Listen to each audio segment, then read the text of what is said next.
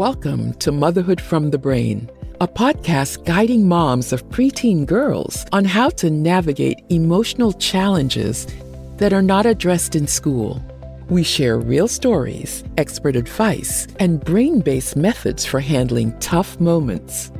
Discover insights to create a deeper connection with your preteen and improve your motherhood journey. Let's tackle the uncharted territory of parenting together. Hosted by professional certified coach Esther Babazi. Hello there, moms. Good morning, good evening, good afternoon, good night from wherever you're listening in from. Welcome to the eighth episode of the Motherhood and the Brain podcast, the podcast for moms who are struggling or feel stuck or frustrated as they raise their preteen daughters. This podcast is its purpose is to help at least one mother out there who is in the same place I was those years ago, where I felt stuck, frustrated, and confused because I did not know how to do this whole mothering thing. Before we begin today's episode, I just want to state a brief disclaimer. The content provided in this episode is for informational purposes only and is not intended to serve as a substitute for professional advice, diagnosis, or treatment. While I strive to present accurate and insightful information, every individual's experiences and circumstances are unique. Listeners are encouraged to consult with qualified healthcare professionals or mental health professionals regarding any questions or concerns they may have about their own emotional well being or the topics discussed in this episode.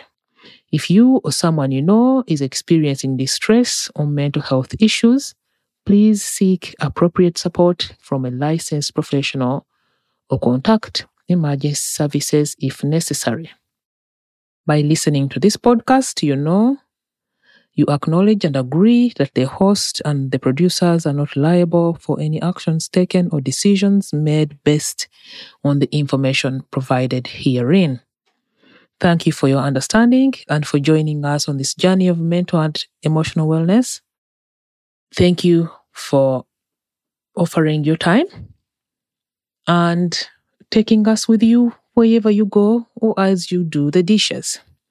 So, in today's episode, I am going to share a personal story and the visceral reaction it elicited in me and the process of regu- self regulation that followed.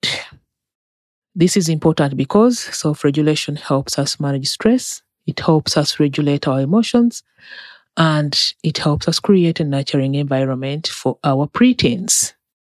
So, one day, after I had thoroughly cleaned the kitchen and wiped everything down.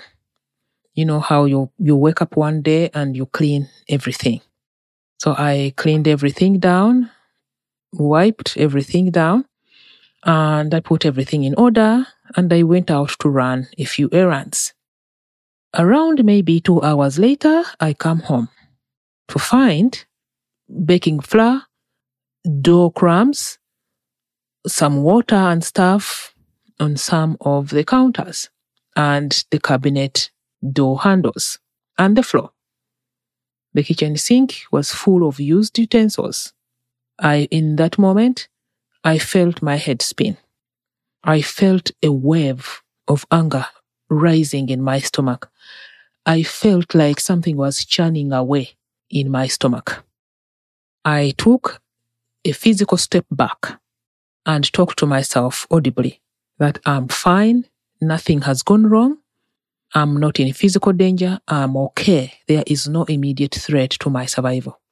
I rationalized that I have just come home and my brain registered that the kitchen was a mess. I went out of the house to do stuff, everything was in order, and now that I come home, everything is in a mess. So my, my brain has registered that as some form of threat. And that is why I'm feeling whatever is going on in my body, i.e. the churning sensation and the wave rising in my stomach. Then I went on to rationalize. There is flour on the counters, on some of the counters. There is flour on some of the counters. There is flour on the floor, right below those counters. And there is flour and dough crumbs on the kitchen cabinets, doors, and there is flour and dough crumbs on the counters, on some of the counters. I might have said this a few more times, but I tried to mention what is happening, mention what is going on for my brain to calm down. And the more I said this, the more I rationalized and stated what was happening, what I was seeing, and why I was feeling the way I was feeling. Slowly, I felt the wave of anger and the churning start to release their grip and lose their power. I felt myself calmer and I felt, I no longer felt angry and uh, I, my head was no longer spinning. Now, let's unpack the science behind this reaction. Our childhood experiences play a crucial role in shaping how our brains respond to stressors later on in our lives. Our nervous system responses are shaped by how we observed our guardians and parents respond to similar situations. For example, in my case, how my guardians and parents handled unexpected messes or disruption to their order. If they tended to react with frustration and anger, I might have learned to respond similarly when faced with a similar circumstance or circumstances like in the above example. The quality science says that the quality of our early attachments, particularly with primary caregivers, can influence our emotional regulation methods. Attachments is a whole other topic that I will not go into today. If you had parents or guardians who were inconsistent or harsh in their responses to your emotional needs, you may have developed less adaptive coping mechanisms such as a heightened reactivity to perceived threats to your order or control. If you grew up in an environment that was frequently chaotic or experienced significant changes you may be prone to feeling overwhelmed by unexpected changes in your environment as an adult. If cleanliness and order were highly valued in your family or cultural upbringing, you may place greater importance on maintaining those standards and feel more distressed when they are not met. So I came home expecting to see a clean kitchen as I left it, but the sight of flour, dough, used utensils in the sink violated my expectations, causing what we call a cognitive dissonance. This unexpected change triggered a stress response in my brain that I felt in my body. While there is no physical danger, my brain perceived the messy kitchen as a threat to my comfort and sense of order. This perception triggered the flight and fight response, leading to feelings of anger and agitation. When I talked to myself aloud, reminding myself of the lack of physical danger and calming myself down, this was a form of self regulation that I used to calm my nervous system response. When I rationalized the situation and reminded myself that it's not a life threatening scenario, I was able to bring down the intensity of the emotional response. And after I calmed down, I went to speak with my daughter who was at home at the time to find out what happened. Turns out she had been making homemade bubble tea.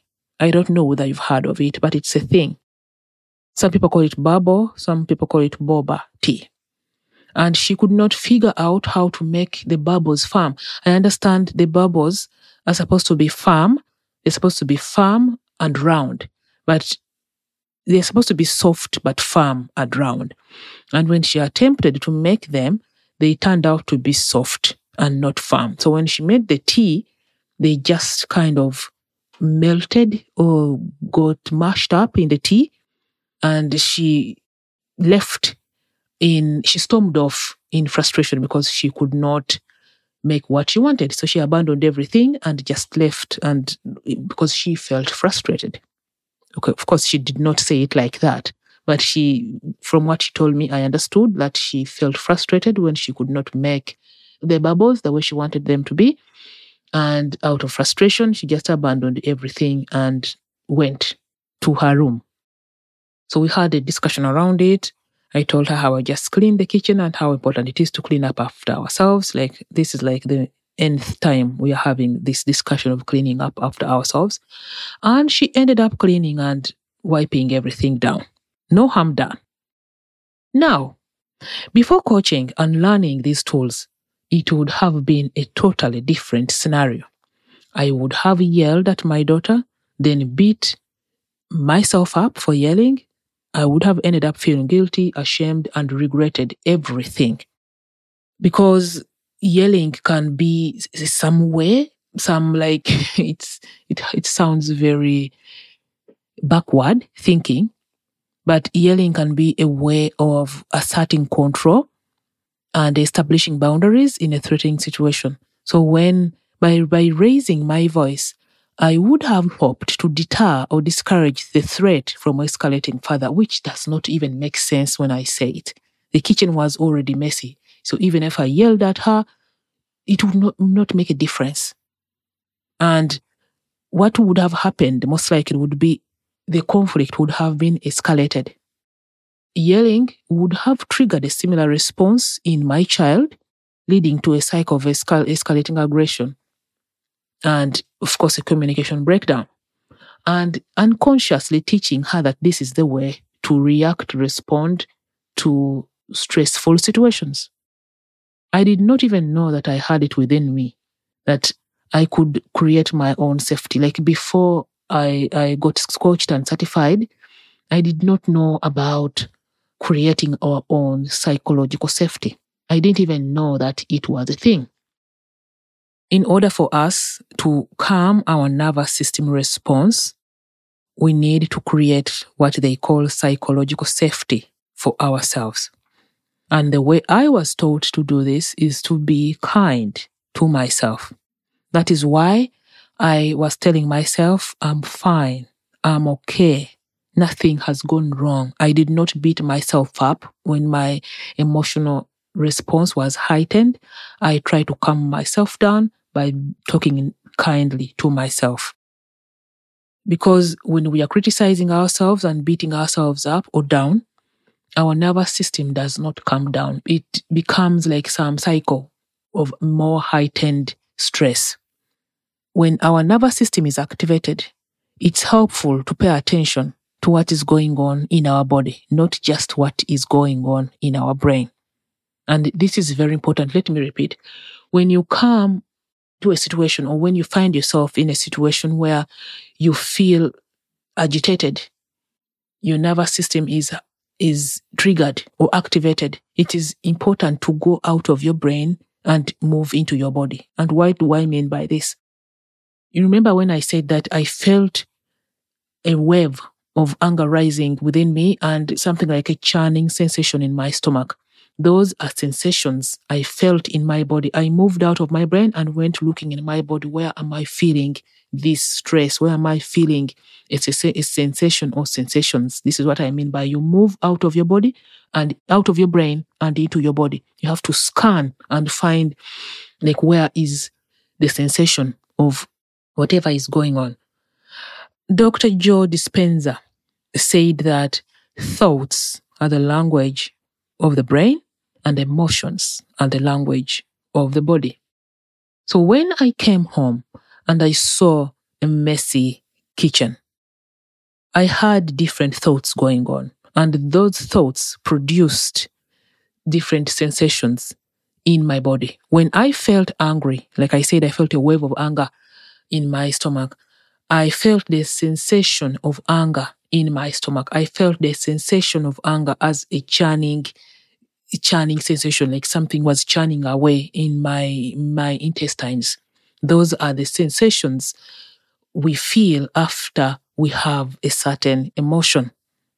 So when you enter into a situation, when you find yourself in a heightened, stressful situation, get out of your brain and move into your body. Try to find where is the sensation.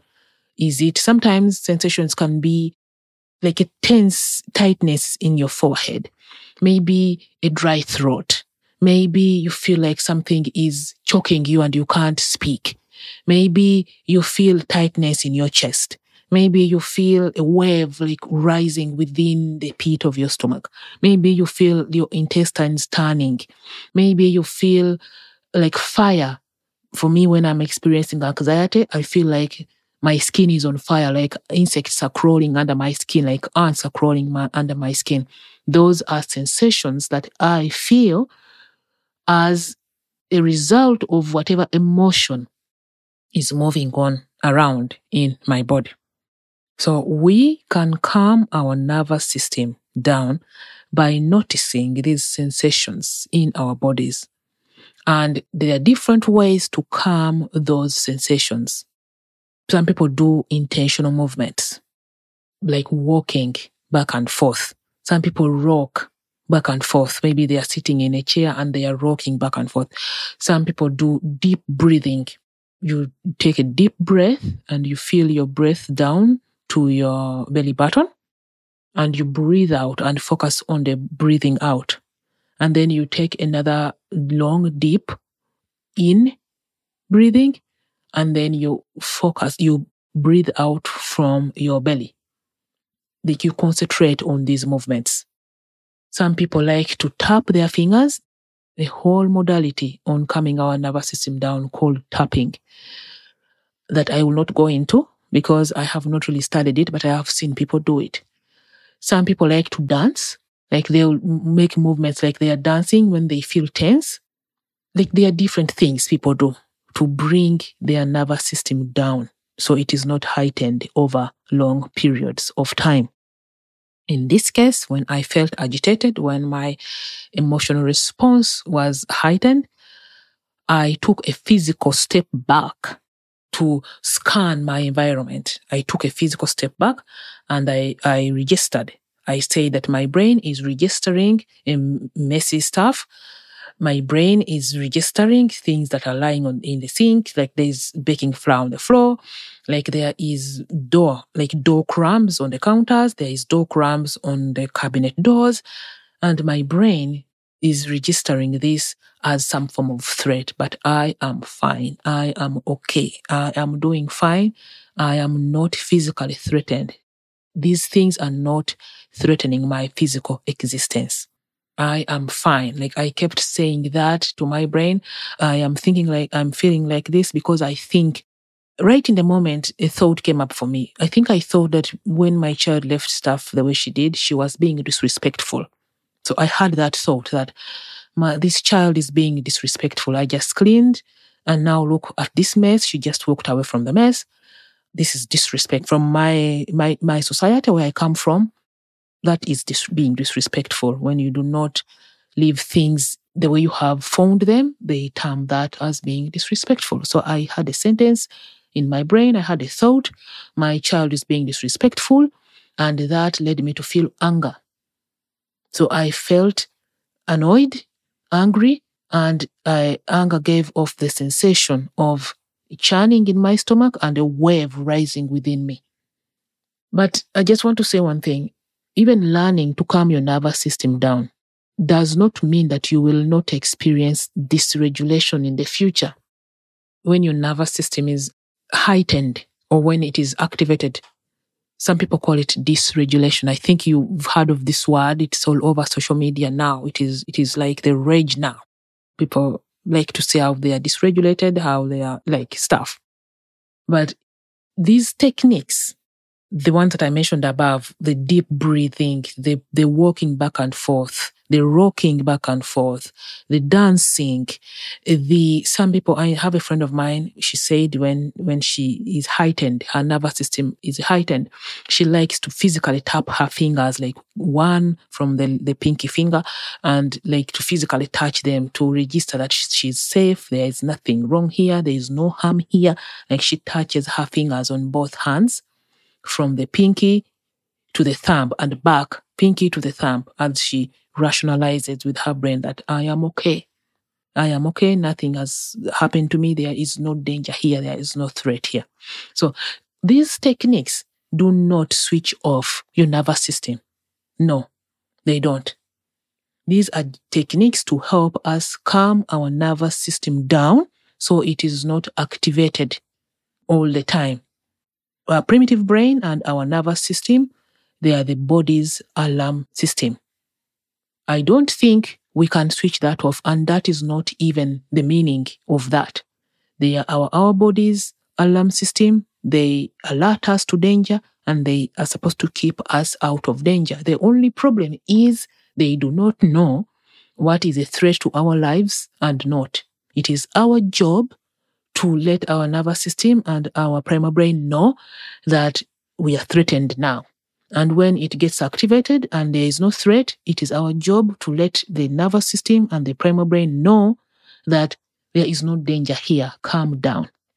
I know a coach who, one of my teachers, she said that I just part, I just part my, my, my primal brain and my nervous system back to sleep. Like when it gets heightened for no reason, I just part it back to, to go back to sleep so I can go live my life. Let me repeat because some people think that we can switch off the nervous system and the primal brain. I don't think we can do that. I may be wrong, but I don't think we can do that. And that is not the reason for doing this work. It is not to switch it off. The reason for doing this work is to learn how to regulate it. When it gets heightened for no reason, when it gets heightened for things that will not threaten our physical survival, we can calm it down and it calms down. This is the reason for doing this work. In times where you are faced with a physical threat to your life, this response prepares the body to either confront the threat or flee from the threat, allowing you to react quickly and effectively to potentially life threatening conditions. This is why I say that I don't think we can switch it off. And I don't think it will be a good idea, even if we could do that. I don't think it would be it would be a good idea. There's a reason why we have the nervous system, and there's a reason why we have the primitive brain. When our nervous system remains in the state of heightened alertness for longer periods of time, it can lead to chronic stress. Like there's a ton of research that backs this up. Chronic stress has been linked to numerous health conditions, such as cardiovascular disease, some types of cancers, gastrointestinal issues, a weakened immune system, anxiety, and depression.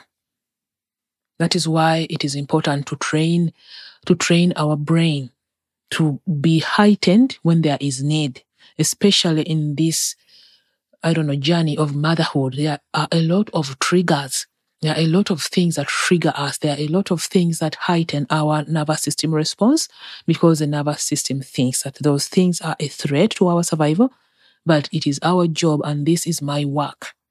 This is the reason why I do this work is to help other moms who uh, feel stuck, who don't know, who think that this is how motherhood is supposed to be, who think that, oh, motherhood is about yelling. My kids don't listen to me unless I yell. Yelling is the only way I get their attention. That is false. I can stand on my two feet and say that that is false. Your kids listen to you when you yell because you have trained them to do that. And I can tell you as a person who has been there. You have trained you. You have, I think you have heard of the word, you have conditioned them to do that. You have conditioned them to think that unless you are yelling, they are not paying attention. It's not important unless you yell.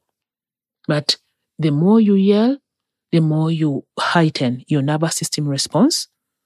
And the more your stressors, your stress, this is a whole nother topic that we shall discuss later on on the podcast. But yelling is an action that we do because of how we feel. Yelling is a result of an emotion that we feel. And that emotion is fueled by a thought. When you think that my kids will not listen to me unless I yell, how do you feel? And when you, whatever you feel, how, what do you do when you feel whatever you feel? Because you think that your kids do not listen unless you yell at them our reactions to stressors can change if we look at why we react the way we do and take action to understand and manage our own emotions. We not only become stronger emotionally, but we become happier in our lives and in our families' lives too. Thank you so much for listening.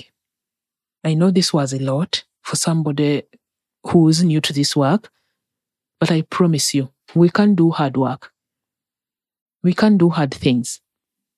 If you decide that you want to do this work, you're tired of feeling the way you're feeling, you can do this work. I did it, and so can you. Take care, everyone. Talk to you again next week. Bye, all. Thank you for tuning in to today's episode. Your time means the world to us. If you found this episode valuable, we would be immensely grateful if you could spare a moment to visit Apple Podcasts and share your thoughts through a review. Your feedback plays a vital role in helping fellow moms discover our podcast and enrich their own motherhood experiences. Take care and bye for now.